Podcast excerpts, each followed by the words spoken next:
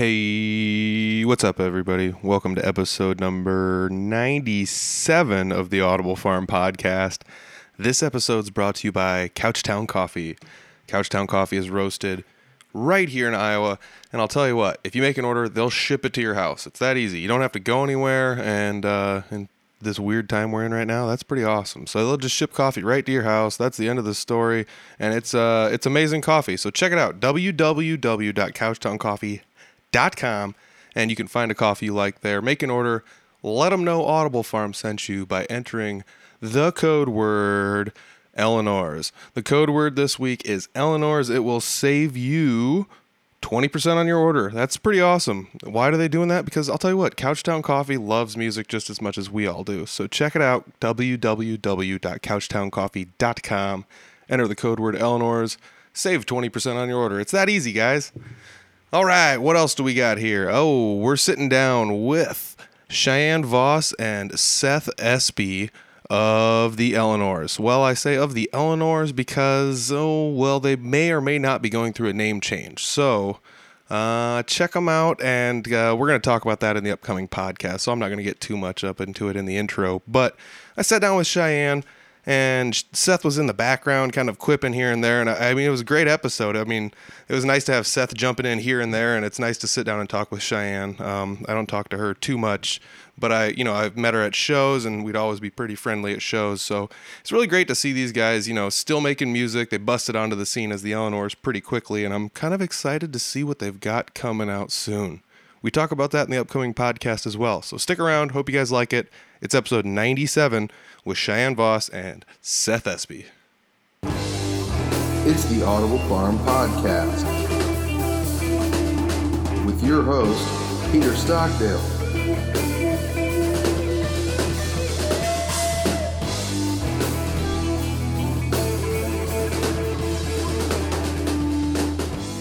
So today I am sitting down with uh, Cheyenne Voss and I believe Seth Espy's in the background somewhere.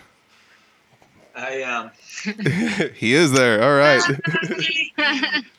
so you guys um, are two out of well, I guess when I when I used to see you guys play, it was, there was four of you, but you're the Eleanors. You are the Eleanors.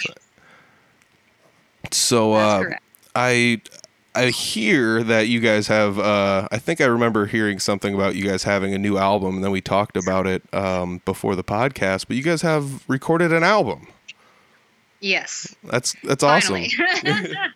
yeah, I'm super excited about it. We have been playing out with the same like set list pretty much for almost a year. yeah about a year. Yeah, and uh, so we were finally like, it's time to put this set list to bed, and went to Lefty's and recorded it. Big props to Brad for doing that for us. So you guys went to Lefty's and recorded like right there at Lefty's. That's pretty sweet. Yeah, well, I mean, not saying that COVID's a good thing, but uh, it did give us a singular opportunity to uh, to go in there while nobody was in there, and Brad had extra time, and we all had extra time, so we had time to go in there and knock it out. Yeah, and I mean, I talked to Eric Brown from Lefty's, and I mean, their setup there pretty much when it gets to the recording board is like all they got to do is just plug a couple more things in and interface it to a computer, and wham, they've got all the lines set up right there to record everything individually isolated, and it's it's good to go. So it's already almost like perfectly set up for doing something like that, anyways. Yeah, honestly, it was so great. Like I've recorded in people's living rooms before. I've recorded at Sonic Factory before. Uh, but I like that it felt like doing a show and you just go in, you set up your stuff, and you play it like you would play it at a show, and then it's done. That's- it was great. That's pretty sweet. That's pretty sweet. So, uh, you guys got it all recorded there. Did you do any like mixing or mastering? Or are you doing any like album artwork or any that kind of crazy stuff? Going the full Monty on the uh, album there, or what? So we're not really sure because we're kind of going through a weird time right now. But um, so Brad did some mixing for us, which I thought was great. And then it was like, well, you know, we don't know a whole lot about mixing and stuff like that. Let's just see if we can do anything, you know, so that we can learn. about it. And then we started doing that. And I don't know that we, I don't think we want to put that out. So we're probably just going to put out what Brad mixed. Um, but we're definitely experimenting behind the scenes. And like we went to my house and shot a music video for one of our um, songs that's on the album. And I think we're planning to do that for a few more songs, which I'm really excited about.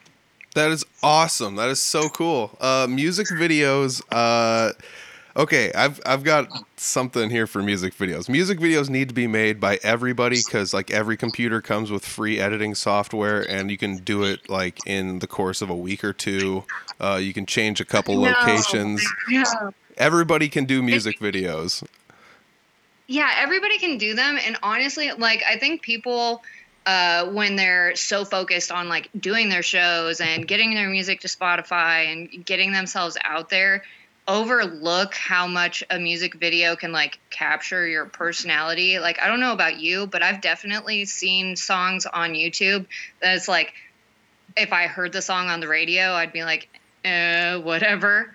But like seeing it with the music video changed my mind about the song, I love either that. in a good or a bad way. Yeah. Okay. So like that's what MTV did to music. They made it more palatable because you could actually have a visual visual representation along with the music. So you could like like a music video and and technically not like a song, and the song might grow on you or something like that. You know. Yeah, definitely. And I mean, there's there's a bunch of cool music videos that are coming out that are just made. You know, I wouldn't say with like low end technology, but like you can use like most cell phones today have awesome cameras. You know, so why not rock one of those? But I've seen some pretty sweet ones coming out of like uh, the Good Devils and TV Cop. You know, they're always making some pretty awesome music videos. Good devil. ones, yeah. Dude, Good Devils are crazy cool. I uh, I don't know how they They're do my- what they do, but they're they're fancy.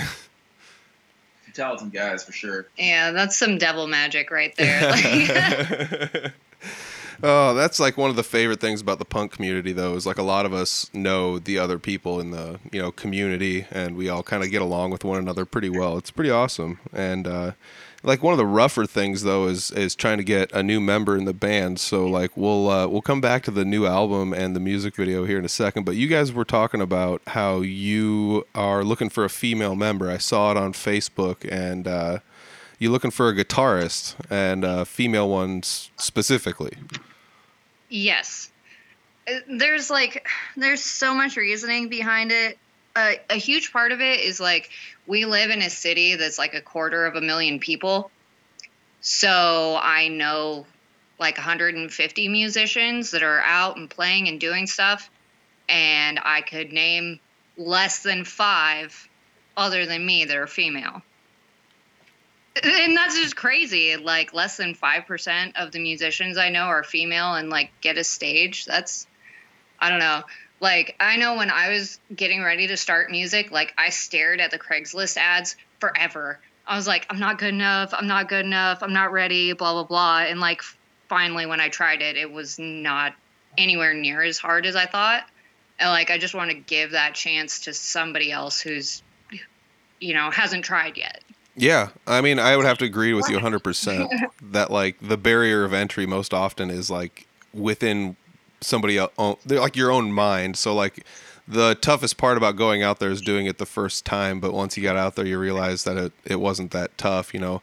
And you were thinking like, ah, I might not be ready, but I, I'd like to say a lot of people are more ready than they think they are to go out there and at least make some music because it's not really about like being the best and shredding the guitar until like smoke and flames are flying off of it. It's about having a good time, you know. So It really isn't. And that's another reason that I specifically am looking for a female musician. Like, aside from I secretly hoping that they would do vocals with me or I could like shunt some of the spotlight in their direction, um, is that like a lot of the dudes that I meet in the music scene have already passed a certain point of proficiency. So that's like, yeah, they can strum their chords and do that stuff, but they're also, you know, in their bedrooms learning their favorite songs, which, you know, if it has a shredding part, they learn it. If it's chunky, heavy, whatever, they learn it. So, you know, I have just known so many dudes that can't resist the urge to show off what they've known. And like, I get that but I want something simpler to start out with, you know? Yeah, I mean there is some sort there is some sort of like beauty and simplicity, I would have to say. That's my whole aesthetic.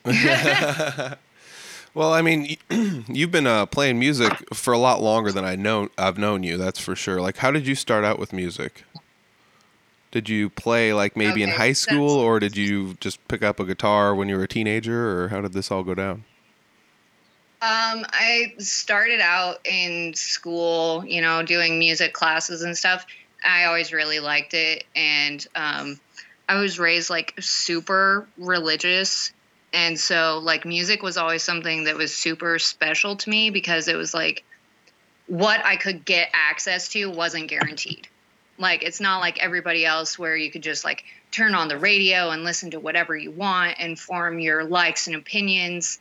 Like it was like, okay, well you can't listen to this kind of music, you can't listen to that kind of music. So every time I heard something that was new and different, I was just like so grateful to even hear it, you know. So I've always loved music. And uh, when I got older, every time I had a chance to do music, I was like, doing it in school, in the shower, like just walking home from school, like thinking up music, you know? Mm-hmm. And uh, then when I was like, after my oldest kid got a little bit older, I was like, I think I finally have time to like try and do a band. And that's when I joined uh, my first band, which was the Witch Elm. Oh, cool. And uh, fun factoid like several people in our music scene have like tangentially been related to that. Like I know uh, Emery from the Sleepover at one point in time was doing stuff with the Witch Elm, and I know that um, our drummer from the Witch Elm uh, for a while was the drummer in Three Finger Betty. oh, cool. And so like it's a little bit of crossover there that I think is really sweet. and uh, I'm currently in Three Finger Betty, so yeah. I mean, that's that like uh, what is it like seven degrees of separation or the something like that? Five degrees Yeah, of separation or Kevin Bacon or something. I don't know. Yeah. But that's really For cool sure. though. I mean, like even I've heard of the Witch Elm, you know, and I've I've had ties to the music scene down there, um, like third party wise. Like I've been really good friends with uh, the current drummer of Three Finger Betty uh, since I was in high school. So, and he's been, you know, the drummer in Dark Mirror and a handful of other projects. So, uh, you know, I've I've had my finger on the pulse, but I haven't really seen too many of the of the bands. But there's a few that I recall hearing quite often back in the day, and, and Witch Elm was one of them. So that's pretty cool. You were playing with them.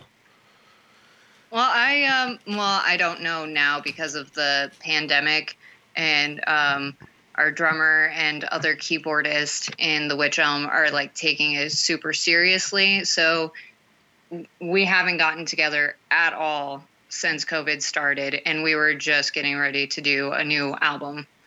Oh wow! Like we were going to record in April and then it was like, no. I mean, there's been bad things that have come out of this, but like also good things though, like you know the album and you guys Yeah. making a music video and things like that. So it's it's good that people are being finding ways to take the good with the bad.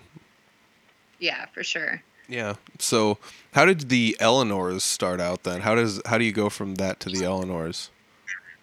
Okay, so um I think I had just like wrapped up an album with the Witch Elm and uh, like we're really stable with our schedule for meeting and stuff and so it's like no unpredicted practices. We practice at the same time, two times a week, like clockwork. I was like, I think I have enough time and desire, and I'm just an easily bored person. Like, yes, I would like to be in a band. Hmm. So I started like looking for something else that I could do, and um, I auditioned with a couple of groups, like a couple of people jamming, a couple of people that were actually in bands or whatever, and there was always something that made me be like, nah. um, but then I saw this out on Craigslist that was like, uh, we are looking for a female singer for our pop punk band. At that point in time, I was like, I'm writing way more songs than I'm using in The Witch Elm. Uh, maybe I should just hit these guys up and see if they want to take some of my songs since they're looking for a female front anyway. And then I got there and like it occurred to me that there are just not that many uh, like very active female musicians in Des Moines. And I was like, they're going to have a hard time finding a female front for this band, I think. And so I was just like, yeah, let's let's do it. You know, they're fun. Like I immediately clicked with all of them and it was just forever a thing after that. That's pretty cool. Uh, who all was in the band at the time? So at the time, it was uh, Jake and Seth, and then the lead guitarist at that time was Jared Scow. Scott, Scouse, Scott, yeah, Scott. something like that. Yeah. Uh, and he, I think, is currently doing stuff with 16 Staples, yeah. Okay. um, which is a band that Jake and Seth had been in together prior to doing the Eleanors. Um, and then I don't think that he. I, we got to like the family holiday season. Like I joined in August, and then like around Thanksgiving and stuff, people were going on vacation with their families, and then he just sort of stayed on vacation, and we're like, okay, well, we'll keep going, you know. Mm-hmm. Well, I mean, that's one of those things. It's it's pretty tough to hold a lineup in a band together for a long period of time. Um, and I mean, I'm not trying to say like it's impossible. I mean, I've been in Three Finger Betty for three three plus years now or whatever, and it's been the same lineup there. really been that long? Yeah, I mean, it's 2017. I think I played my first show with them, the beginning of 2017. So, uh, yeah, all 17, 18, 19, and half of this year. It's been three years. Jeez. But uh, you know, Wow. I mean, they've been, they were together for like five years before that with varying lineup changes and stuff too. So sometimes it takes a while to find the sweet spot though too. Yeah, it does. And I think part of that is that okay, everybody has a different selection process, but I know that some people select for musical talent over personality compatibility. Yeah.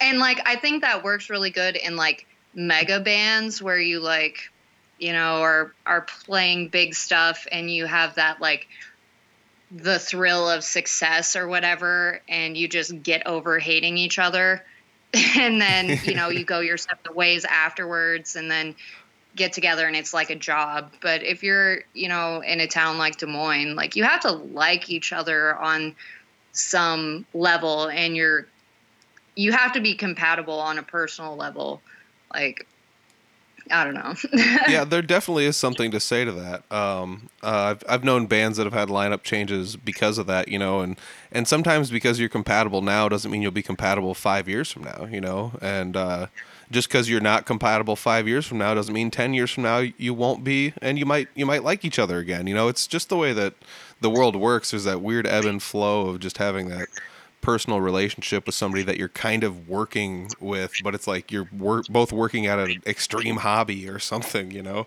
yeah i don't know that's like that's part of the reason for our like new lineup search right now is just that like from the time that um, not like when i immediately started the eleanors but pretty early in they were like hey we like your songwriting style and i was like hey i like the music that we're doing together and there's just like not a lot of music that's like it No, there's There's not not around here at all. No.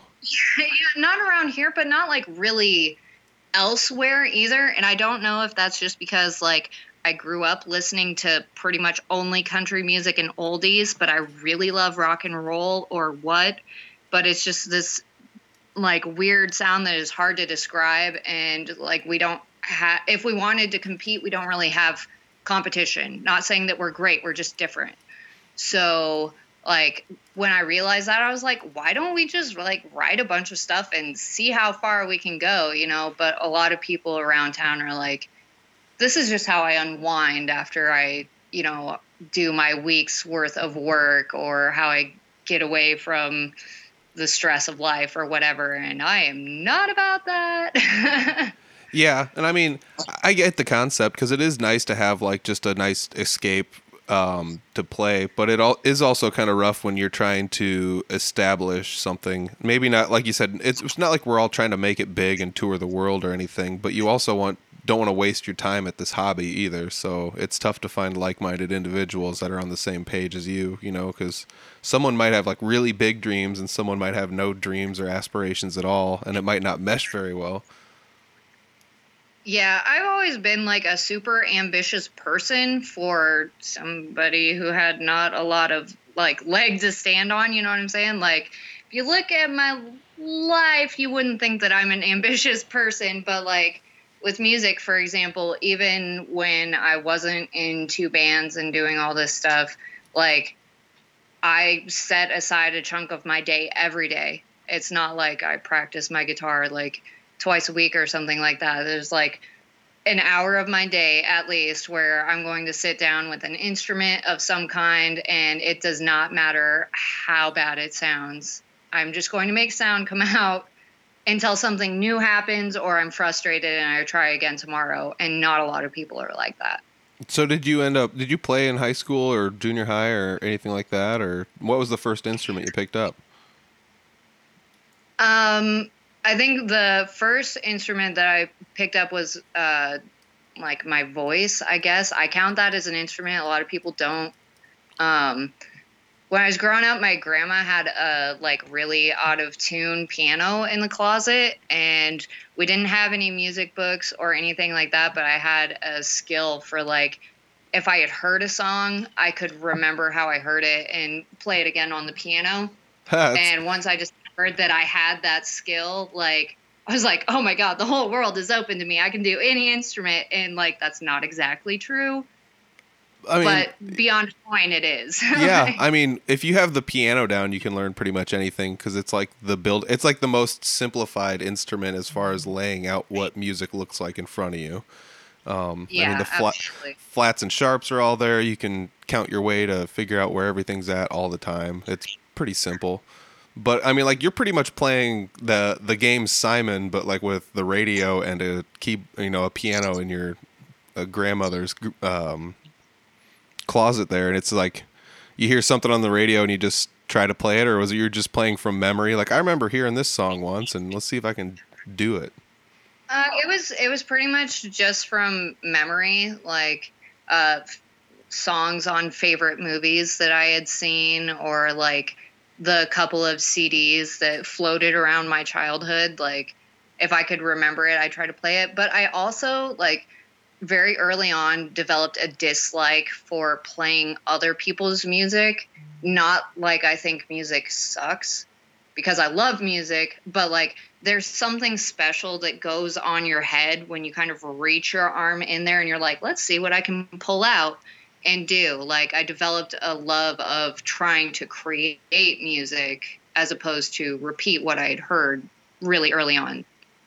That's pretty cool. I mean, I've I've never been that comfortable with myself creating music because I I don't know what my deal is. I just hate everything I make. and I'm just like ah, this sucks, you know. And I just toss it aside. And I for a while like recorded everything I played and chunked together some stuff, and it sounded okay, but it was still just I'm I don't know why I'm just never happy with what I make. But it's pretty cool that like even you at a younger age could figure that out and uh, have that confidence. Well, I, I don't know that it was necessarily confidence so much as just like I wasn't getting the stimulation that I wanted. Like, I wasn't hearing the kind of music that I wanted. Or, you know, I'd hear like a couple few songs, but if you only have like 20 favorite songs that you get to hear over the course of your childhood, you're like, "Oh, give me something new. You know, I don't care if I did it and it maybe sucks. Like, eventually it'll be good, you know? Yeah. That's cool. I mean, that's a good mindset to have. It's not not everybody has that mindset, so it's a good one to have. And I, you know, I'm a little envious of it, I guess. so, so when did you pick up the guitar for the first time? Um. Oh, oh. Let's see here. Probably when I was like 13 Oh, or wow. 14. Like, I was still living in Des Moines. Like, I was still going to school with Brad from Lefty's. Um, so, yeah, I had to have been like 13 or something. I picked it up. I was so bad at it. So bad. I don't think any of us were that good at, at the guitar the first time. it is not really an intuitive instrument and uh, No, i definitely took backwards approach of learning it like a lot of people pick it up and they get a chord book Yep. and they learn their their three or four chords and they're like yeah i can rock out but i don't know was having a blonde moment or something so i approached it like the piano i was like okay i'm going to learn how to play these melodies on this dumb instrument and uh, so that was very unfruitful for a lot of years yeah. Yeah. Um, learning guitar without having somebody to like point and push you in the right direction is is very difficult, but if you if you want it, you can do it, you know. yeah absolutely Yeah, I mean, so how did you overcome that then? How did you get past that like roadblock with the guitar? Because, like you said, if you're just trying to play melodies on it, it's not intuitive. Not, and I'm not trying to say the piano is easier than playing the guitar because I'm not good at the piano, and I'm definitely better than I, at the guitar than I am at the piano. But like I said, the piano, it's all just kind of laid out there in front of you. It's pretty easy to see. You go this way, they get higher. You go that way, they get lower. You know. I don't know. It just like I'm a very flexible person when it comes to like creativity. So like yes, I couldn't do uh, regular chords, but I like learned how to arpeggiate stuff. And at first, I was taking forever to like learn these very intricate, folksy arpeggiation things that were just super frustrating. And then I took a super minimalist approach, and I was like, okay, well, I'm going to let my head fill in all of the space in whatever music I'm making and just kind of hum along while I dink around on my guitar. And um, I tried on a bunch of different mus- like musical instruments. Um, in high school, I did trumpet for a while, and um, let me think. I did the auto harp for a while, and uh, yeah, I just like pretty much tried to play anything that I could, but really I realized that being more creative with what I was doing was a good workaround to being good Yeah. at any instrument. Like if you can come up with something that goes with it, like you can do your work in the creative part and not in the skill part, if that makes sense. Oh yeah, I mean, there's definitely. I have this conversation with a lot of musicians uh, over the creativity versus skill thing, where it's like kind of like a balance. If I feel like um, some you can go too far with skill and it starts to lack creativity because it just sounds like you're running scales and arpeggios and like you know just doing stuff that is seems more like a, a exercise than it is music. And then, I mean, but like at the same sense, like I'm envious of, of both people that have either ability. Uh, it's it's just one of those wild things where I feel like there's a slight dichotomy sometimes in that, and blending the two is always difficult. Yeah, I definitely spend all of my skill points in creativity and not skill. Not saying that I can't play the guitar, I can. Um, can I play it well? Not really. Uh, like it's so bad, in fact, that I play my guitar in open E tuning, um, just so like I can preserve quality while I'm playing at speed. So we play pretty fast music, and my brain cannot keep up with like, okay, this fingering, this fingering, and singing the stuff and the words. Like, it just removed that obstacle. But there's other obstacles to playing open E. Like, there's never any tabs ever of No. open E unless the song was written in open E. Um, so you can't like unless you sit down and transcribe it, you can't figure out what the leads of something are. Um, you're very limited outside of like your sharps and flats in all the major chords. And even then, not really, because if the person who wrote a song was kind of fudging that chord, you will be able to hear it when you play it on your guitar that is not in standard tuning. Yes. Yeah. So- I, I agree with that all 100%. Um, I was looking up open tunings that were just kind of goofy ones, and and E open E is an open tuning that people do use, but it's it's like very rare. And uh, Yeah. I've I've actually like I went through a whole thread the other day of like people talking about using open E because of its um, simplicity, but it makes like you said it makes like flatting a note or flatting a chord like a little difficult, or you know it's it's kind of goofy. So like, or like you can't run your normal pentatonic scales across it to to make some simple leads anymore. They're all they've all like vanished. In, yeah, they all just like vanished in a goofy pattern that is is hard to hard to get to. And it's funny that you talk about that because like even within the last week, me and a buddy sat down and, and goofed around with Open E just to see what it would be like. You know, so it's it's really it's uh, that's another one like good on you for utilizing that uh, to the best of your capabilities because it's one of those things where you're using it like you said to kind of overcome having to bend your fingers in all these weird shapes to make all these chords while playing at a faster rate of speed because like uh, if I had to describe the Eleanors, it's it's generally I would just call it punk, but it's not really you know punk is too broad stroke, so it's uh, too broad. yeah. So um, Well, you had uh, you had Till on, and he described it as like a, mix of the Ramones and the early Pretenders, but I don't think that's right. I think that um, we have rock sensibility, but like rhythmically, I know I play with more of like a a rockabilly or psychobilly type of rhythm over top but everything else sounds like punk. So I think that's kind of why it sounds weird um, and not easy to describe because it's not rockabilly music. It's not really punk music. I mean, some of the stuff in there is kind of punk, but Yeah, I, I always describe describe it. She uh, she said garage rock one time. I I go uh, pop punk slash garage rock. I think it's is pretty pretty close to the mark. Um, we do we do a little ska now too, but yeah, it is kind of hard to define, put your finger on exactly what it is. so you should just listen to it. Yeah, there you go. yeah, yeah, definitely. I mean, like if I had to describe you, I would say something in the pop punk and ska, but like there's definitely no horns, and you guys aren't like you know chewing bubble gum, blowing big bubbles on the beach, you know, like the happy-go-lucky pop punk music is. So, um, you know, and that's that's one of the cool things is I find there's not an easy way to define a lot of bands nowadays, especially on the independent scene, because it's it's a mishmash of what everybody loves, and it still comes out in a somehow in like a genre that like you can generalize so much like you know like i said punk you know. But if you said like metal i mean that's another one where it's like well metal could be a lot of different things too A you know. lot of things. you know even country country can be a lot of different things these days oh I've man actually uh, been country recently. Yeah. Been doing some uh, some kind of country esque.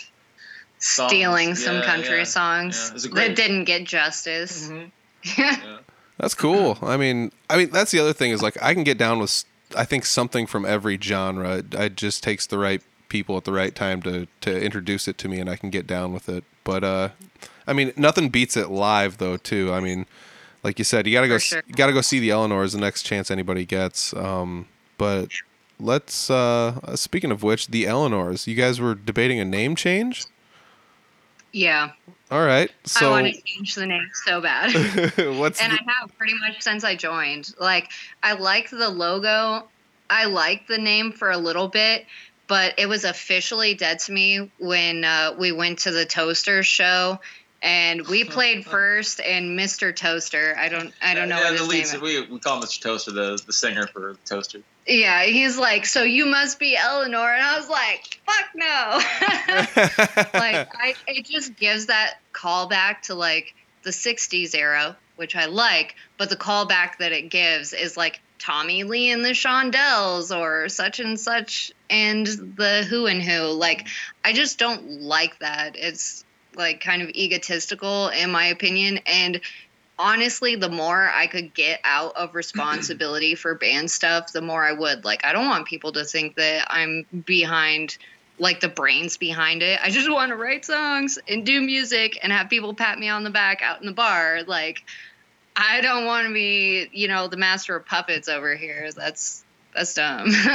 so the new band name is. definitely known some people that are like that. What? So the new band name is probably not going to be the Cheyennes then. Oh no, definitely not. We're, I don't know. We have a hard time deciding, possibly because we always end up talking about it after we've had a few beers. yeah. but um like we've come up with like a lot of interesting names and it's like some names like the shit biscuits or shit biscuit we wouldn't use because it would like limit you know like people who have a family friendly something or you know Yeah, it's not going to be. On, PG-13 rated event they're not going to be like and next up shit biscuit yeah, you're not you going to get any all ages show anymore. Your your name's not going to be outside on on the marquee at at vaudeville anymore. You know, like right just or like you know i i feel like we could squeak by with like all kids are bastards because bastards is like a, a low rate cuss Mhm. i guess or yuck foo. yeah yuck foo yuck foo. i don't know like we just write them all down in a notebook like all the time Yeah, it's kind of a good time really with with the, with lineup changes and the uh, you know the quarantine. um, just seems seems like a good time to do it. We're not in a super big hurry. We are going to keep the logo, but uh, yeah, it's it's coming. We just got to decide on one. We, we, we may do we may, may come up with like three to five that we really like, and we talked about doing maybe like a Facebook poll, see what people think of them, just for the fun of it. Um, yeah, but if, with the way things are now, we got a little time, and um, yeah, we're, we'll get there. if you're listening to this podcast and you have a bossy girlfriend, like she likes to make decisions and do stuff, we would love her. Like, like I, I have this theory about like submissiveness in bands, and maybe that's a wrong like term to use, but bands work best if either everybody decides together or there is a decision maker. Because if you have a bunch of people who are like timid about what they think and putting it forward, you will never do anything. And be like, hey, should we name ourselves the Wild Janets? And we'll be like, nah, I, that that's okay. And then you either get stuck with like a name that you don't like, or you just never decide. yeah. I, I mean, I get that too, because I mean, if you have, um, if everybody's decision makers, that means everybody gets to be in on the decision. But if you have nobody making decisions, then nothing gets done, and you know nobody books shows. If everybody kind of grants it all to one person, that's cool because that person makes all the decisions and they just go with it. But once you have like two people in there, you know, two out of four or two out of three or five, it's just kind of like, ooh, this is weird because these two people are going to start fighting about what's going on, you know, and inevitably it's going to happen. So you can't really have just, you know, like you said, you have to have uh, everybody's helping the decision making or it's just one person. yeah.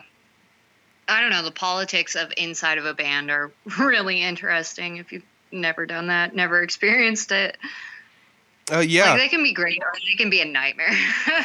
Yeah, and I mean the worst, the worst and best parts of it are are the same thing. Like you can be the, it can be good, but it can be bad, and sometimes when it's bad, it can be good, and sometimes when it's good, it can be bad. You know. So like yeah. everybody can get along and and everything can be hunky dory, but you guys can also like just kind of get complacent at the same time. So, I mean, the other end of it. I think that that's a thing that happens in the Des Moines scene a lot. Not saying that we're all complacent farm people or something like that, but like, um, I don't know. I've been to other cities and stuff, and it seems like, I don't know, a lack of competition or like, I don't know, like you go to Minneapolis and musicians there are maybe not like cutthroat per se, but it's like they definitely egg each other on. You know what I'm saying? Like one band will be like, "Ooh, we got to do this sweet thing," and then this other band that is envious of them or hates them or whatever, they're like, "Oh, we got to do something like that too," you know? And it just like creates this sort of energy and momentum in the scene. But I feel like in Des Moines, a lot of people have a more laid back attitude, almost to a detriment. Like, I really love that there's not music scene drama all the time that is ridiculous. Yeah, that, that's one thing I, I actually really love about the music scene. At least the little circle that like Eleanor's Three Finger Betty are in. Everybody seems real uh, supportive of each other, and then like the Tuma bands, Uncle and Good Devils. Um, everybody's just real supportive and like you know wanting the best for each other. I, I really like I really like that scene. It's it's been uh, it's been great to be a part of. Yeah, not I ev- definitely do. not every scene in every town is like that. Um, not no. every No. music genre lends itself to that very easily either. And like you said, if you go to bigger cities, they get a little bit more cutthroat with what's going on and and com- more competitive. I guess would be the thing. And it's not that we lack c- friendly competition. You know, we don't we don't lack any of that here in in Iowa at all. But we also like really. I think so. It just comes down to we all really enjoy doing what we do, and we enjoy seeing other people enjoy doing what they do. You know, so if if I get to go see, like you said, a TV cop show or an, you know an Eleanor's show, or or it really doesn't matter. I mean, it's it's it's really cool to see people play. I recall once going to play a. Uh, we were playing the Late Show uh, one week uh, at Vaudeville and we showed up to load in and you guys were headlining the all ages early show and it was yeah, that was awesome. it was like the coolest thing ever because we got to stick around and you know we load in some of our stuff but it's like i'm just gonna lock my car and stand here and watch this set you know it's not every day i get to see the eleanors you know it's one of those cool things where you're just like this is awesome you know and i don't it's tough to describe but if you just really enjoy it that much i think that's what it comes down to and a lot of us just enjoy each other's company and and you know enjoy each other's hobbies Yeah, absolutely, and enjoying to you know go go see uh, other bands play that you know that we played with but we're fans of, and uh, just supporting each other. I I just really like that a lot.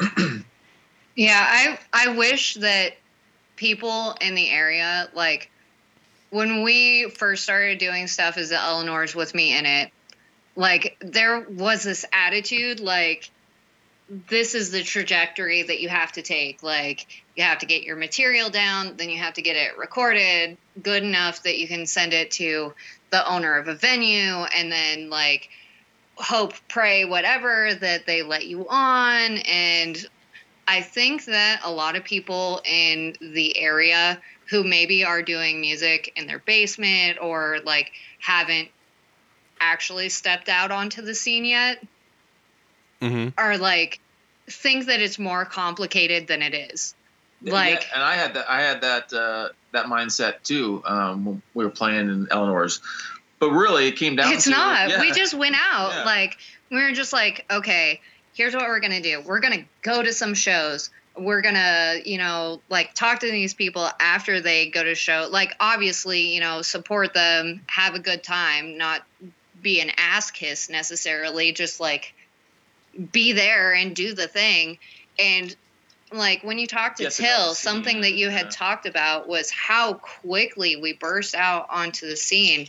And that was it. Like it wasn't like some hard work thing. Well, there was some work involved, but a lot of it was just like, hmm, it sounds like these bands are playing, and I think that they're like kind of related to what we do. We should go see what that's Go. like and go do it. and, And talk to the bands afterwards, and uh, it really paid off. We made friends with a lot of different musicians and bands, and uh, next thing you know, we're we're playing shows with them and having a great time. Yeah, I wish that more people in the area knew that like you can go out and approach musicians and be like, "You did a great set and I would really like to play with you in the future. I, you know, very humbly, Yeah. I also Yeah. do a band, blah blah Yeah. blah."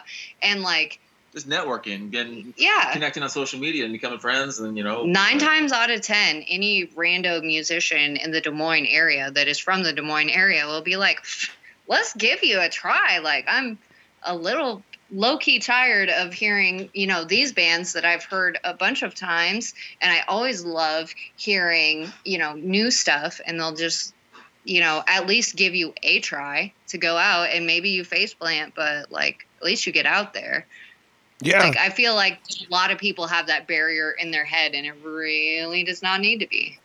Yeah, I mean, Yeah. like like you guys said though, like I remember seeing you guys at shows that I would go to because I was just going to, and I mean it was a little bit longer drive for me, obviously, but like I just go to shows randomly in Des Moines, or if I was there for band practice or something, it's like oh, there's a late night show at Lefty's, I'll go to Lefty's, and I'd go there and I'd see you guys there, and I remember seeing you guys at a lot of different shows and saying hi to you guys, and you guys were, you know, it's it's one of those things you a lot of people in bands like how come nobody comes to our shows and it's like have you ever been to anyone else's show you know because sometimes all it takes is a little bit of support and people you know i'll give you a shot you give me a shot and then everybody finds out everybody's awesome and all of a sudden we're all buddies and we're playing shows with each other and and the world's great you know and it's it takes a little bit of a nudge and sometimes it, it sucks because i'm a little socially awkward i'm sure every musician is but Oh my god. That's what alcohol's for. Yeah.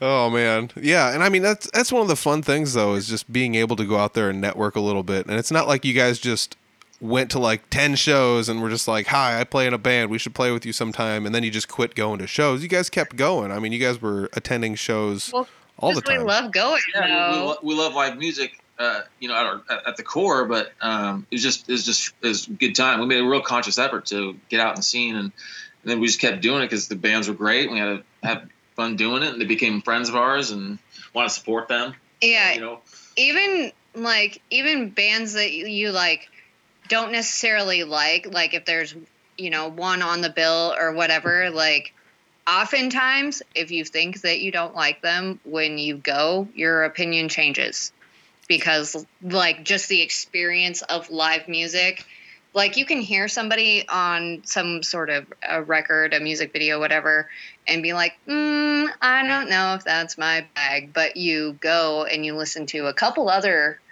you know bands go and you give them a chance and then after you've kind of pulled the stick out of your ass i guess then you're like, wait, I I like these guys. What you know? And everybody else there is having a great time or whatever. It's hard to be a stick in the mud when you're surrounded by other people that are having a great time.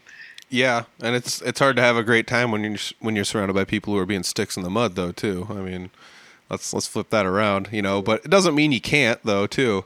And i have to say some of that comes i have the exact same experiences where i'll be like i'm playing a show with these bands. I've never heard of them you go online you listen to them and it's like well here's some live recordings. They don't do them justice and you're like oh no uh, this might not be great. And then you show up and you hear them live and you're like whoa this is way better than i thought it was going to be. And that's like some of the best part is like i go in underestimating these bands initially and then they blow me away when i get to see them live you know? Yeah, absolutely. Heck yeah. So uh you guys are on the hunt for a new female guitarist.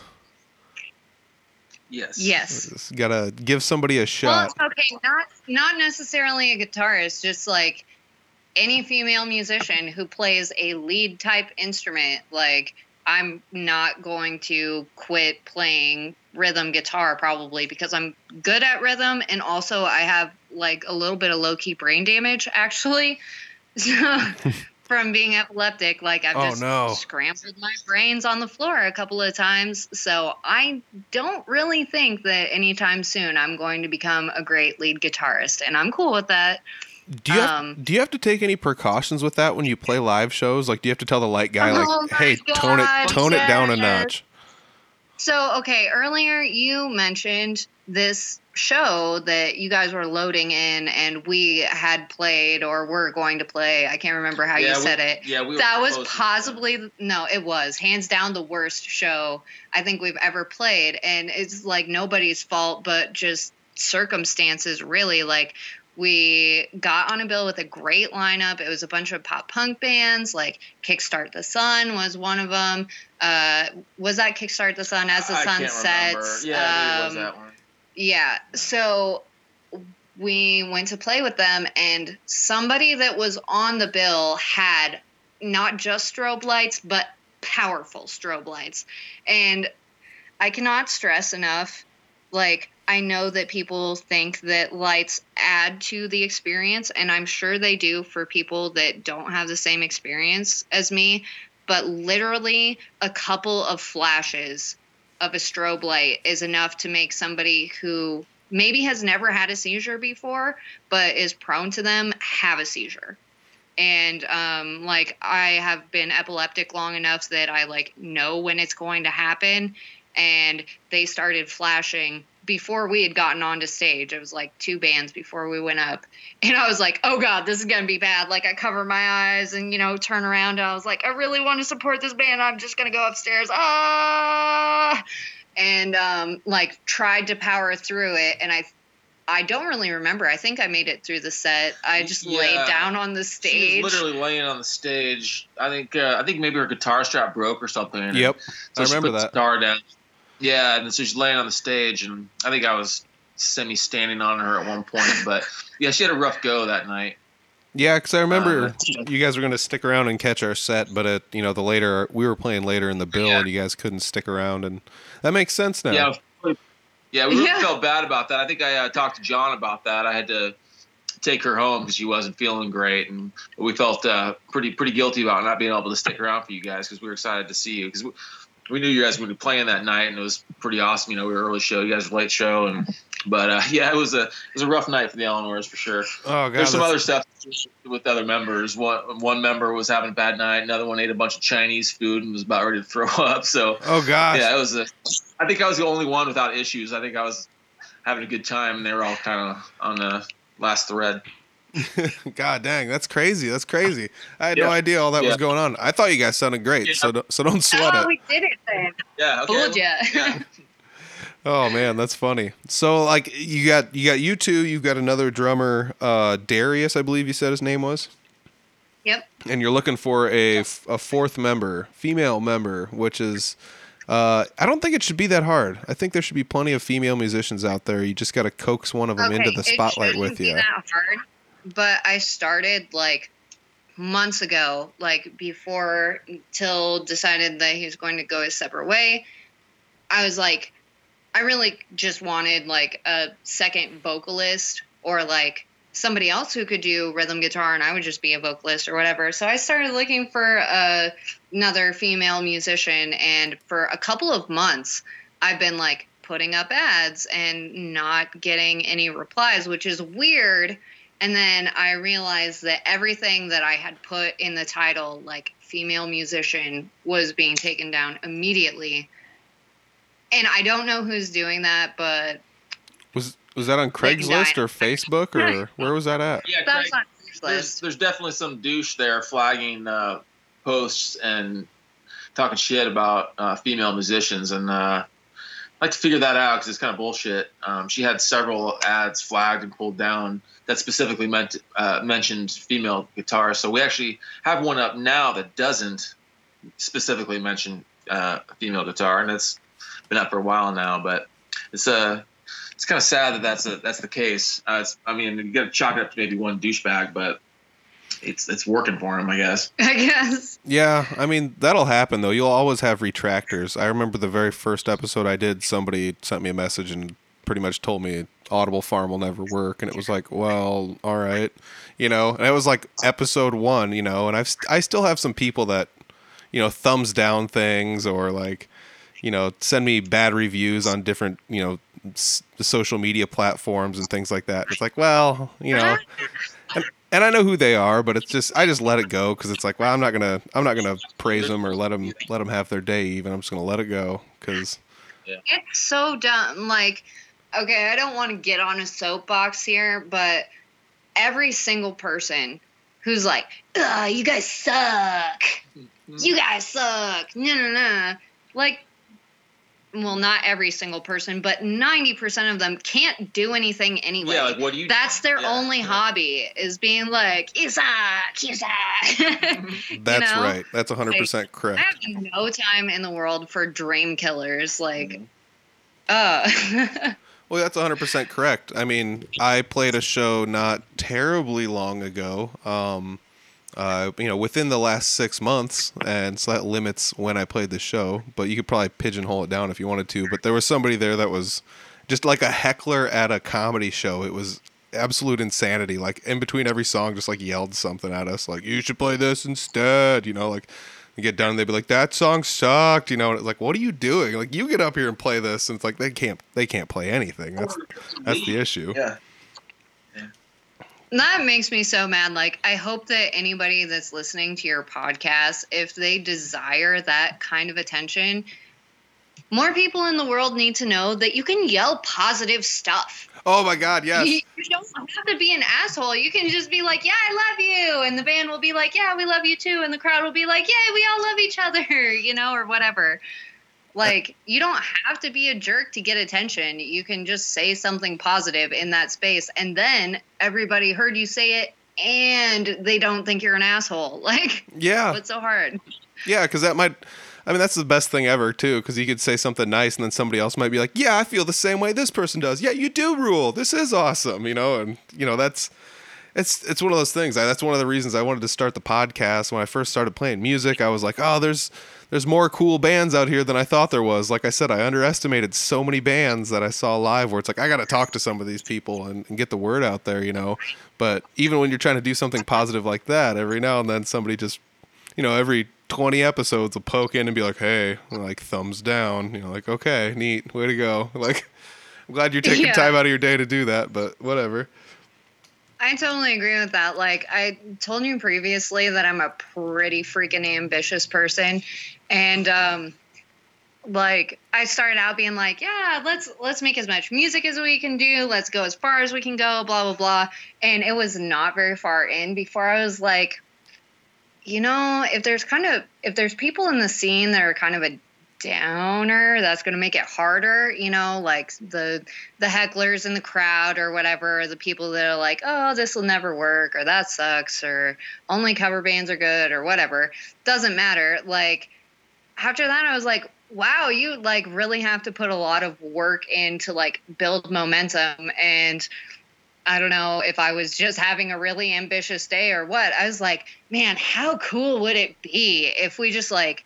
Group up with all the people in Des Moines and who are actively doing music and want to do something with it other than just as their hobby or whatever, you know, like do compilation albums or get together and do a group project or something like that. And I know that I talked to you about that at a bar sometime because I was like just really jazzed about it and you happened to be there. Sorry. No, that's cool. But a lot of people are like, I don't know if that's gonna work. You'll never get enough people involved. It's like obviously you're never gonna get enough people involved if you're just like if you have a bad attitude about it. But if you just call some people up and you're like, hey, let's make a music video with all the people in the music scene in Des Moines that want to come, you know, and have like a barbecue or whatever. I don't know, whatever normal people do. Like you know you can just make it happen and sometimes good stuff comes out of an impulse and i think people discount that a lot and like you on the other hand like i cannot even wrap my mind around how much work you've done with audible farm oh, thank you. and not even wrap my mind around it. Like when I first met you and first learned about Audible Farm, I was like, oh, that's cool. I would really, you know, I had been thinking at that point in time about doing a podcast and have it be like, I don't know, people in the music scene like switching songs or like Oh. some music aspect of it because I love music. And um yeah, we- we were- and then I realized that you'd already been doing the podcast for like almost a year. And I was like, oh my God. Yeah. That's so much work. It's like, hi- it's so easy to lose momentum on that when you're just like doing it, sharing it. And like a couple of people are like, yeah, whatever. yeah, You know, like lukewarm response is a soul killer. yeah, true. I mean, I'm I'm smiling. I'm just smiling over here because you're explaining every drop of it like perfectly. Like it's uh, I mean it's it's tough to get it out there every week, you know. And if I take a week off, I know it'll that'll be the end of it. You know, it'll just be like, well, I'll just take another week off some other time, and I'll just I'll whatever. Nobody cares. Nobody listens. And as soon as I stop doing it, that's when people are gonna be like, where's the podcast at, man? And I'll be like, oh yeah, I forgot about that. But I mean. I, I really just one thing I like I said I found that there was so many people making music that was so good. It was stuff that I would never think of making stuff. I mean, there's stuff that I can't even perform, and it's it's just wild to think about. There's that much cool stuff out there, and it's like I gotta talk to some of these people and figure out how they got to where they're at. You know, and some people are younger than me, and some people are older than me, and some people uh, take the cover band route. Some people take the original band route. You know, and it's it's just really neat to to hear all those things. And I I I say if you want to start a podcast, go for it. I'm I'm all for having more than one po- Iowa based You can be podcast. I mean, there's been there've been multiple multiple podcasts that have been started around the same time frame mine was, and there was one that was pretty much what mine was, but just five years earlier, and it was uh, the Pants Off podcast. I don't know if anybody. Yep, yep. I followed them for a long time. They were pretty cool. And then uh, also there was like the Flyover podcast for a while. They were. I'm, I'm not sure exactly what their brand was, but I know that they talked about Iowa music a lot. So, or music that happened through Iowa in some cases. Yep. Like, yeah. Um, but yeah, I mean, my podcast just kind of hides out there in plain sight. People don't know what it is based on the name and and everything else like that. But like it started, I was just farming up everyone's. I was taking videos of people live because I had like a portable recorder, and I had a phone that had pretty decent video on it. I had a GoPro, so I just walk around and, and video record bands and mash the audio to it that sounded better. And and whammo, you'd make these videos for these bands and stuff and uh, you know, for some bands before they ever had recordings, it worked out pretty well for them to get a, a decent raw live sound so you could compare everyone, you know, and that's what the YouTube channel started out as, and that's all this really started as until I was like, well, I'll do a podcast, why not, you know, and Why? not? yeah, and I'm, I mean, I've I hate myself. Why not? That's the beginning of every project I've ever done. yeah, I've got plenty of free time, why not, you know, I, I'm only Yeah. only going back to school and working and you know whatever, but rock and roll. Uh, Yeah. You know, I think you should start a podcast. You could probably have a really good one, especially with the concept of like, um, like I think it would be awesome, like you said, to do some sort of like a. There's enough bands in the Iowa area that we could buddy up with that we could like make a compilation album. I would have to say. I love the idea of a yeah, I love the idea of a compilation album, and I, I- I don't think we'd have much of an issue at all doing it. There's there's enough bands that uh, would got recorded stuff to submit. I, I think it's a really good idea, actually.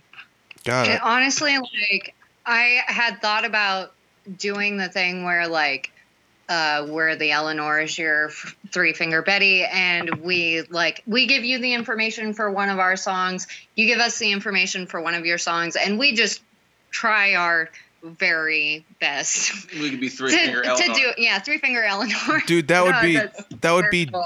genius. That would be a genius, genius, genius idea for a Kinda like YouTube kinda like a channel. BYO, yeah, like a BYO split sort of deal. Right there. Yeah, I just like I I feel like okay, so I used to be really into art and then as soon as I left high school and didn't have a art teacher breathing down my neck and being like, "Okay, this is a project you're going to do this month. This is a project you're going to do that month."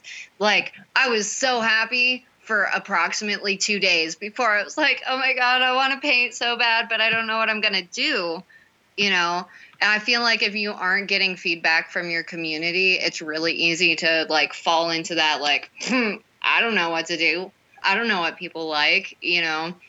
And having that like direction to give somebody a challenge, like that could be really sweet.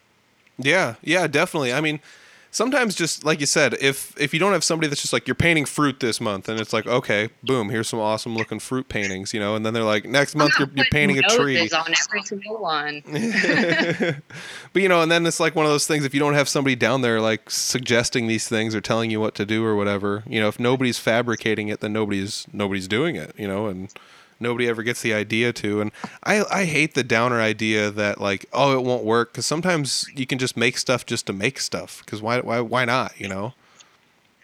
I think, yeah, you can definitely make stuff just to make stuff at the same time. Okay.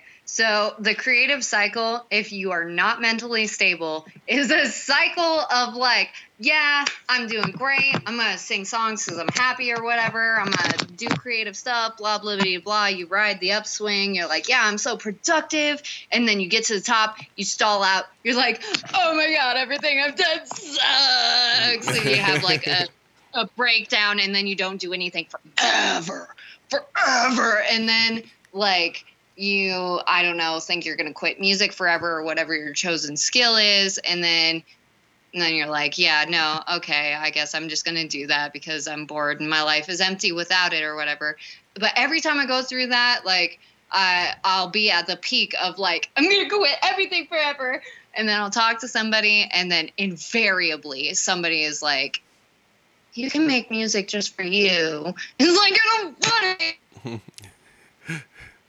Oh my gosh, you still there? Oh, oh, we got a poor neck network connection here. Let's see if we can splice this back together. Oh, sorry. We're back. We're back. okay, sorry. No, that's cool. But like, yeah, no, invariably somebody was like, you know, you can make music just for you, and it's all about, you know, music that fa- makes you feel good. Like, if you make something just for you and you get enjoyment out of it, then that's good enough. And on some days, that's true, but that's not true for everybody. Like, there's two different kinds of musicians, and well, well, maybe not. There's probably more than that. But in my mind, there's two kinds of musicians. And one of them is the kind of musician that, like, the music is the vehicle for their ego. And then the other one is, like, the musician that the music is the vehicle for them to communicate stuff that they can't communicate otherwise because they're so socially awkward. Oh yeah, man. I And- mean, that's like three finger Betty on like almost all the social media sites is anti-social rock music, you know, and it's just a bunch I of know. it's a bunch of us that wouldn't normally go out of our way to talk to people or say anything, and here we are up on stage making music together. But if you're that kind of person and you're like reaching out, like I don't think that a lot of people that listen to music or consume art or consume things that are created creatively or whatever, I don't think that a lot of people realize that that's like a sort of a contract. Like it's not an actual contract, but like some people just bork along and they're like, okay, I'm going to read this thing. I'm going to watch this thing. I'm going to listen to this music, whatever. And there's, there's really no mind for like, there was somebody who made that.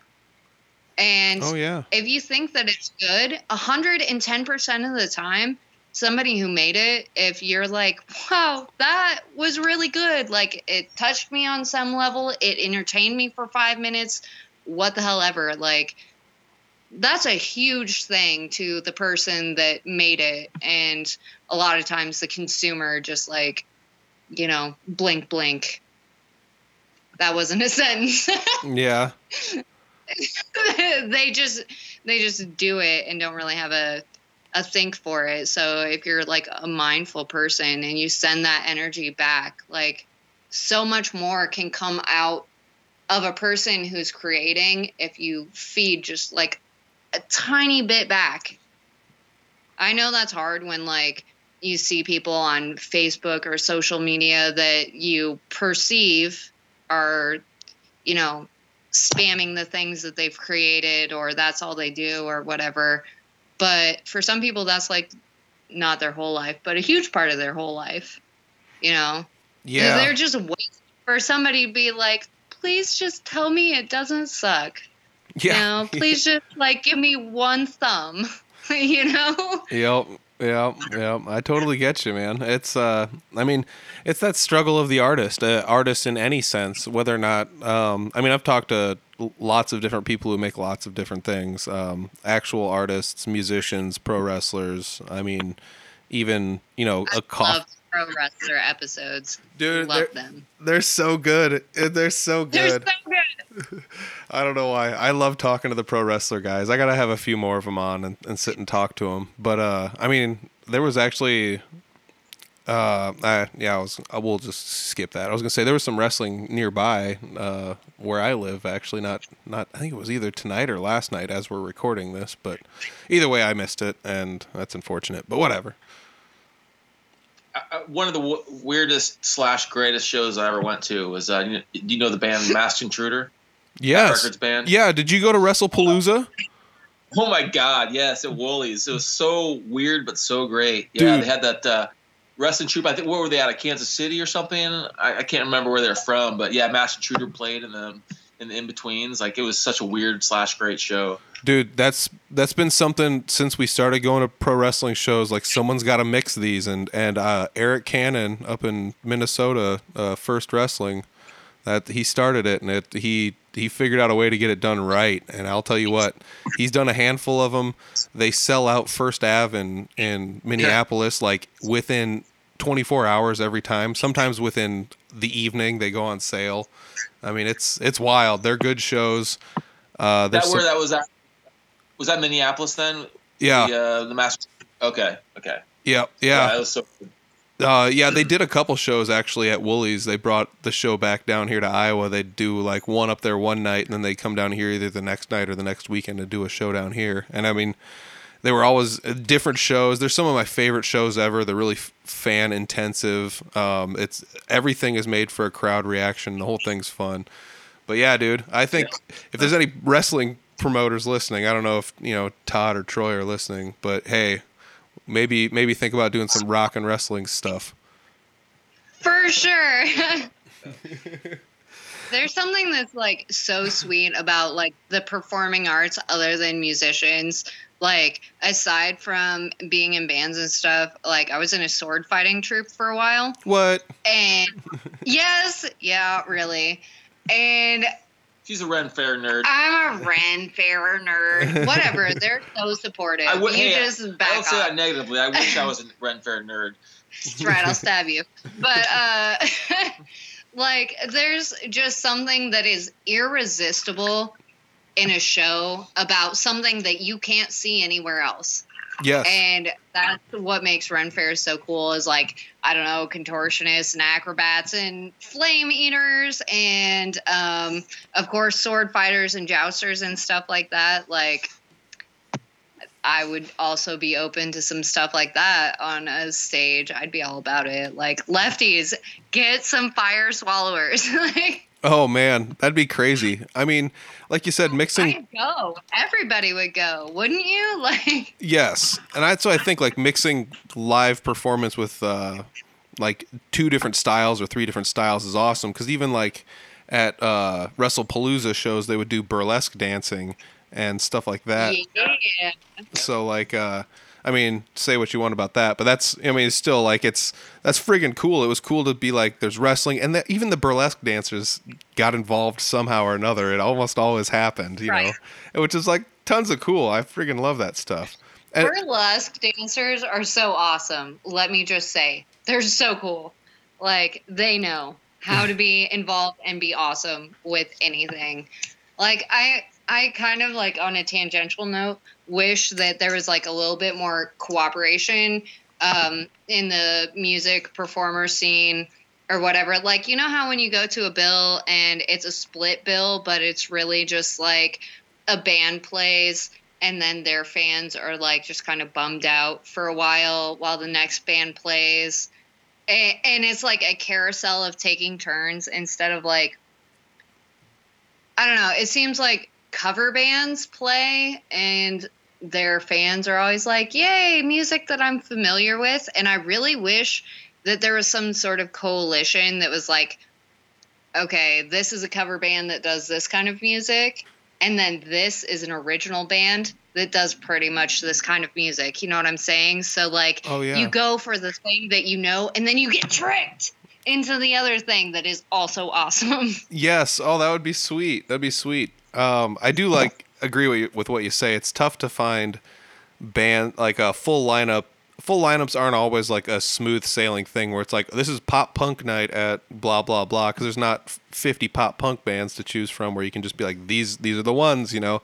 So sometimes you mix like Yep. metal with punk and it's that weird like polarizing kind of thing that goes on. But uh, I don't know. It's it's it is kind of tough though. There are like uh like you said, music coalition. There's a Des Moines Music Coalition. They do some stuff that you know linking networking yeah, aren't musicians they like responsible for the majority of like festival type stuff that goes on in Des Moines? Uh, yes, as a matter of fact, they even have a podcast. Uh, it's uh, I think it's called I think it's called in in the Bird Room with uh, Jordan Mayland, I believe. I'm saying that out of memory. I'm gonna look it up right now so I don't um, get it wrong. But I believe that is right. Let's see here. I'm going to audiblefarm.com and scrolling down to the bottom because I've got a link to it. Because that's how I roll. I link to everything I like. Because why not? Yeah. Yeah, it's in the Bird Room with Jordan Mayland. I had it right. Boom. Yeah, I know the scene. Woo! Look at you. But you were talking about mixing performing art type things. I even remember Iron Maiden once did like a mix 50-50 type show with a magician on stage. And uh what? it's it's a little cheese it's a little cheesy, but it's actually really awesome. So if if you look up Iron Maiden Magic Show on Google, you will find a link to it um, right there. It's it's long, but it's good, and uh, it's pretty sweet because Maiden even plays like background music while the guy does magic tricks and stuff sometimes. So Oh my god, that's so great. yeah, and like how cool would it be to mix something like that up? Yeah, I just want like I just want people in the area to to try anything, like literally anything, and just see what's up. You know, like why not? Time doesn't exist anymore. Like half of everybody hasn't been to work, and God knows when, and then half of everybody else hasn't stopped being at work since God knows when, and it's just like a really weird time. Like we should just be weird. Yeah, well, yeah, I agree with it 100%.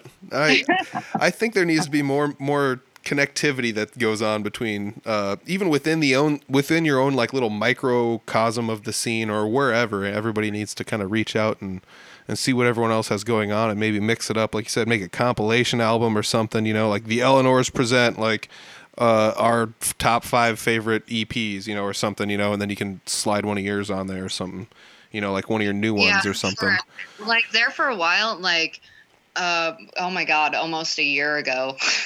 almost a year ago, we had a month where we like did two shows a week. Almost, it seemed like It- I think it was September, It was. I think it was September. Yeah. and we like we booked the first show, and then after that, I was like, okay, dudes, here's what's up. like I don't usually like to wear the pants in the band, but sometimes I do. And then I say stuff like I want to try and make sure that we have at least one band that we haven't played with every time we do a new show until we're done with all the bands that we know or can find easily. You know what I'm saying? yeah like there's some some people that like i understand having a niche and like playing with people that you're comfortable with playing with and it's a great scene and you know it's going to be great but like i don't know crossover events are great yeah yeah like we definitely have really great shows with people we barely even knew. And we were just like going on a hope and a dream you know? And it was awesome! Yeah, we played some metal shows, some more like uh, indie rock type stuff, but they all worked, and we had a lot of fun on all of them. Yeah, man. I mean, I I love going to those kind of shows, you know, because like I said, you you always seem, for me, anyways, I always seem to get a little surprised by what I see, because even if it's not something that I would normally do, that's usually enough to like open my eyes and be like, whoa, I didn't know how to do any of this stuff. Yeah, I think that like people are also under the impression that like people's likes are more specific than they are. Like nobody has only um black metal on their Spotify and that's it. Yeah, true. nobody does. like, Yep. Maybe some people are embarrassed to like admit like yes i like black metal and britney spears or whatever you know like maybe some people are embarrassed to admit what the other thing that they like is or the other things that they like are but when you're in a group of people like it all kinds of fades away Yeah, definitely. I mean, that's it's one of the nice things about finding the right group of people to hang out with, where nobody can be like, "Oh, you like this, and you're you're a poser, or you're you suck, or you know, nothing like that." That's kind of, I don't know. It there's nothing worse than just having somebody you're like check out this cool thing I found, and someone's just like, "It sucks," and you're like, "Oh no, oh no!" It's it's so No, a crushing. Yeah, yeah. I'm such a everybody loser. Everybody who says you're a poser should just like lose a finger. Immediately yeah, especially because it like No, went out of date like 30 years ago. Yeah, I feel like, being, Yeah. like calling people posers kind of a, a, a young person's game. I think the older you get, you, you realize that, like like Cheyenne was saying, that uh, nobody's tastes are just one thing, you know. and myself too. Like I, I went through that when I was a teenager. Like, uh, oh, screw you, you're a poser, you know. Like, but uh, but now, you know, I, I might have little Britney Spears on my Spotify. Not actually Britney Spears, but you know what I'm saying. oh, poser. yeah, it's Christina Aguilera, but we get it. We get it. Yeah, yeah, exactly. Yeah. Congratulations, you only like one kind of music and three Yeah. chords. Yeah, yeah. Good for you, dude. I mean, that's that's one of the things that is kind of tough about like certain areas of certain scenes though too because some of it is almost like i gotta put on you know i don't want to down on any scene so i'm not going to be too specific but i gotta put on the clothes that are scene specific and i've gotta do all of these scene specific things. I gotta have these pants on and this kind of a shirt and those kind of shoes. Otherwise people are going to think i'm i'm a weirdo or whatever I hate that so much. it is kind of tough It It is like I don't. Okay, I've never been like the most socially adept person. Um, never.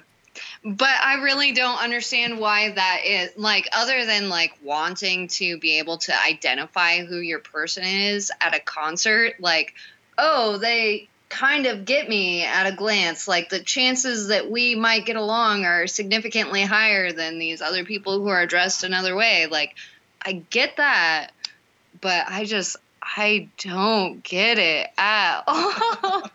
Yeah, I mean, that's the weird thing because I, like I said, I do get it too, and also like Seth said, in my teenage years, I was a big advocator of like almost everything I'm saying I don't agree with now, you know. So it's I was that guy that was just like I've got to wear jeans and a maiden shirt and my hair's got to be long and I'm I'm more metal than anybody, you know, and just nonsense, you know. And then eventually you're just like, well, I don't know.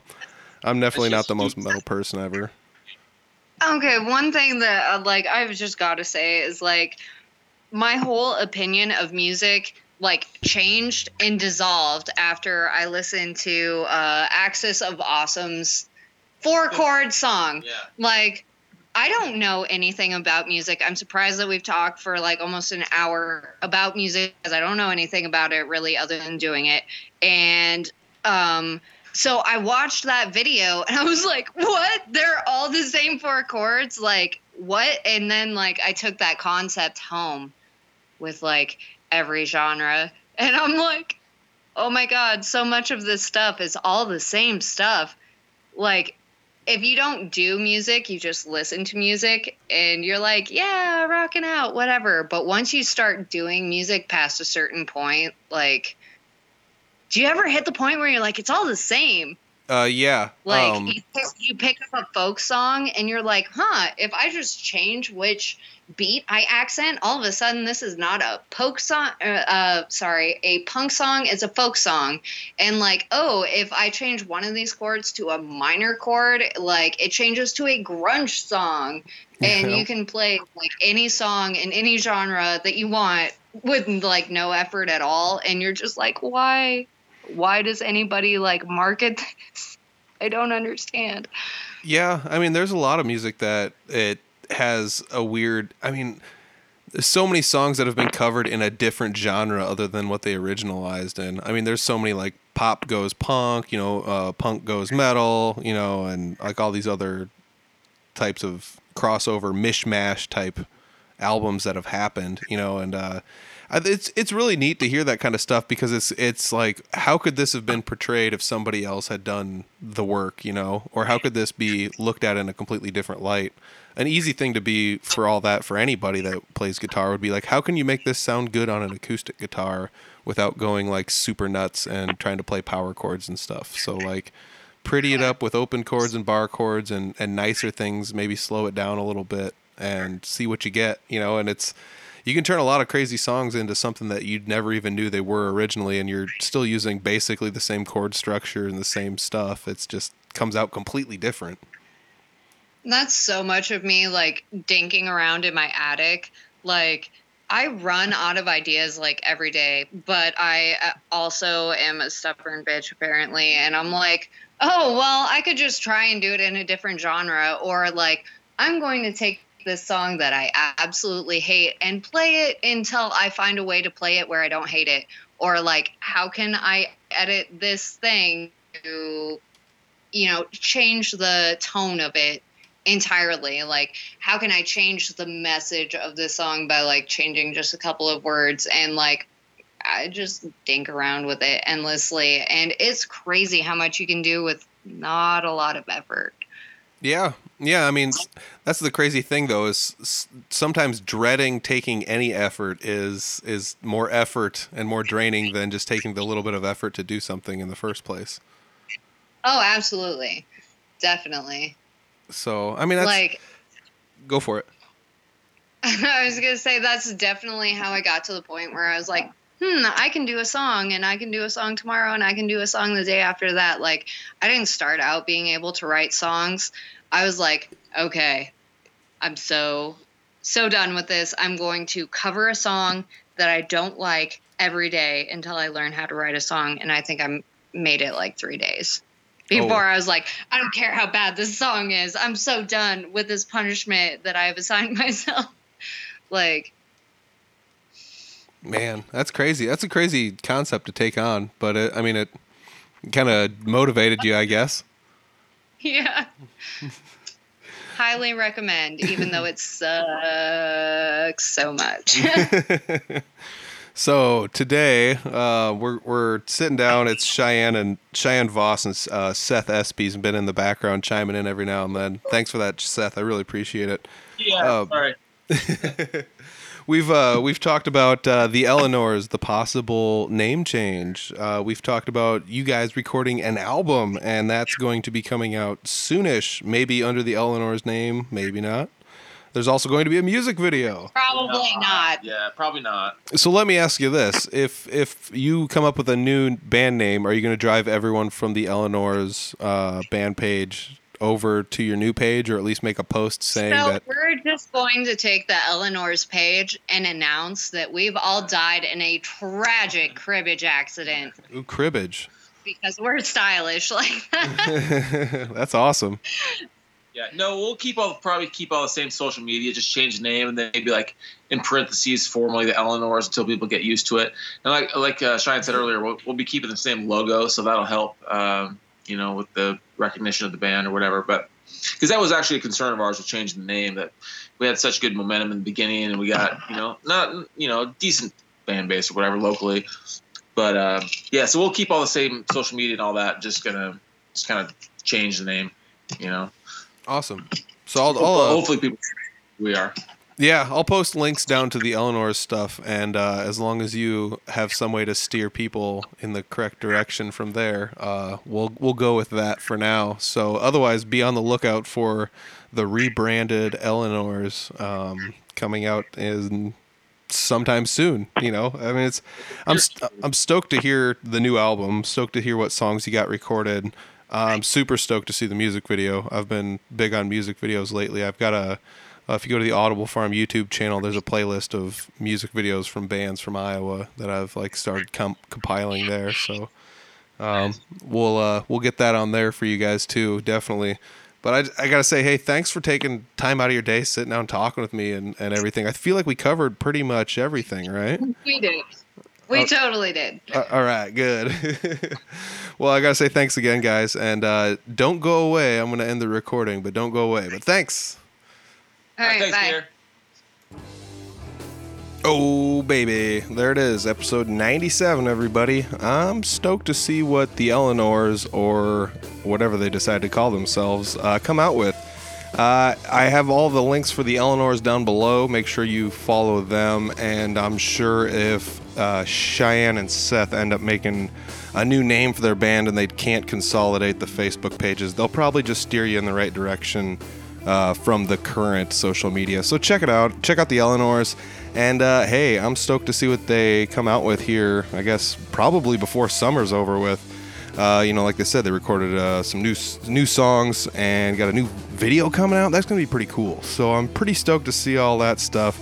And uh, it's always cool when people are creating things and and working together and kind of doing like we were talking about, giving everybody just the high fives all around. Everybody likes doing what everybody's doing, and and we all support one another. And it's it's I, th- I feel like there's a little bit of a change happening in the music scene where everybody's kind of realizing the importance that we have, uh, generally speaking, and we're all kind of sticking to each other's guns and saying, "Hey, I appreciate what you're doing," and everybody's going to each other's shows, and it's it's pretty cool. There's nothing cooler than playing a show and looking out in the crowd and seeing somebody who could be playing a different show, but they're at your show watching watching what you're doing. I mean, maybe they didn't book a show or something like that, but it's really cool to have that happen. Other musicians uh, watching musicians is one of my favorite things ever.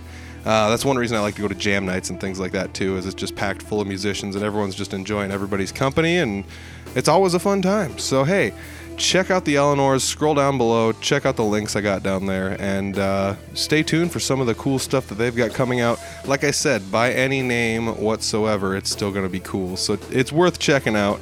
And uh, hey, if live shows start happening again, and uh, the Eleanors by any name uh, decide to start playing shows here again, I'm I'm stoked. I can't wait to see them live. I can't wait to see who they end up bringing into the fold and making making everything work out because it's really cool to have uh, a little bit of mm, diversity, you know, in the music scene. You know, it kind of gets old when it's just a bunch of you know grubby dudes up there just playing guitar. No offense to all of us grubby dudes up there playing guitar. No, we're all you know great people. I'm just kidding. Um, anyways, so uh, hey, you know, I, I really like being able to sit down and talk with people. And like I said in the intro, I haven't really sat and talked to Cheyenne and Seth too much. I've seen them at shows. We converse, you know, a fair amount, but it's not like we sat down and, and one-on-one like this. So it was really cool to be able to sit down and get to know each one of them better and, and you know, kind of figure out what makes uh, Cheyenne tick. She writes a lot, a lot, lot, lot of songs, like a lot of music. So it's really cool to have somebody like that, you know, in the music scene that has the ability to just constantly keep creating things. And, you know, she wasn't lying in the podcast when she talked about how many, you know, how much music she writes and how many songs she has. I'm certain that she's got more songs in her catalog than quite a few people have. So I'm stoked to see that she's got an outlet. I'm stoked to see that, you know, her and Seth are doing the Eleanor's thing, or by any name, I guess. I'm still going to say it like that. But uh, the Eleanor's, like I said, scroll down below, check them out. Uh, check out some of their past material, and uh, if they rename themselves, that's probably where they will announce it is on the Eleanor's page. So check it out.